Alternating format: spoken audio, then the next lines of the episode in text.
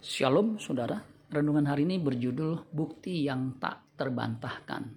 Kisah para Rasul 9 ayat 20 sampai 22.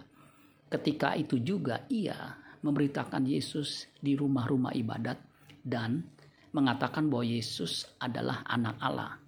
Semua orang yang mendengar hal itu heran dan berkata, Bukankah dia ini yang di Yerusalem mau mau membinasakan barang siapa yang memanggil nama Yesus ini?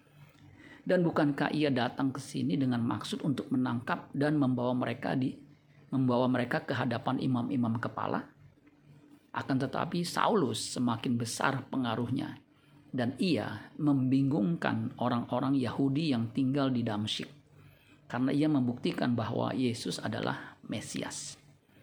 Paulus yang tadinya bernama Saulus adalah seorang rasul Kristus yang luar biasa setelah bertemu dengan Kristus, ia bertobat dan mengalami perubahan 180 derajat. Yang tadinya membenci kekristenan sekarang menjadi pembela kekristenan yang paling militan.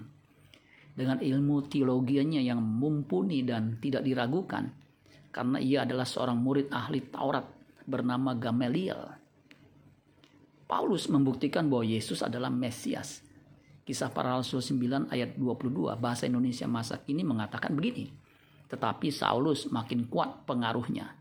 Bukti-bukti yang ia kemukakan mengenai Yesus begitu meyakinkan bahwa Yesus itulah raja penyelamat. Sampai orang-orang Yahudi yang tinggal di Damsik tidak dapat lagi membantah. Selain bukti argumen teologi yang tak terbantahkan telah disampaikan Paulus, ada satu bukti yang tidak mungkin dapat didebat dari Paulus, yaitu perubahan hidupnya yang sungguh-sungguh menakjubkan.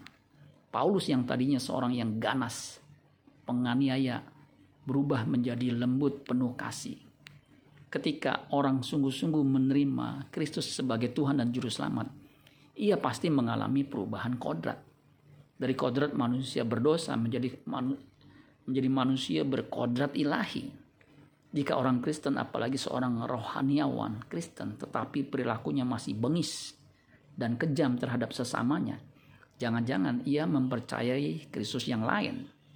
Yesus yang original, lemah lembut, dan rendah hati. Pengikutnya pasti juga berkarakter demikian. Amin buat firman Tuhan. Tuhan Yesus memberkati. Sola Gracia.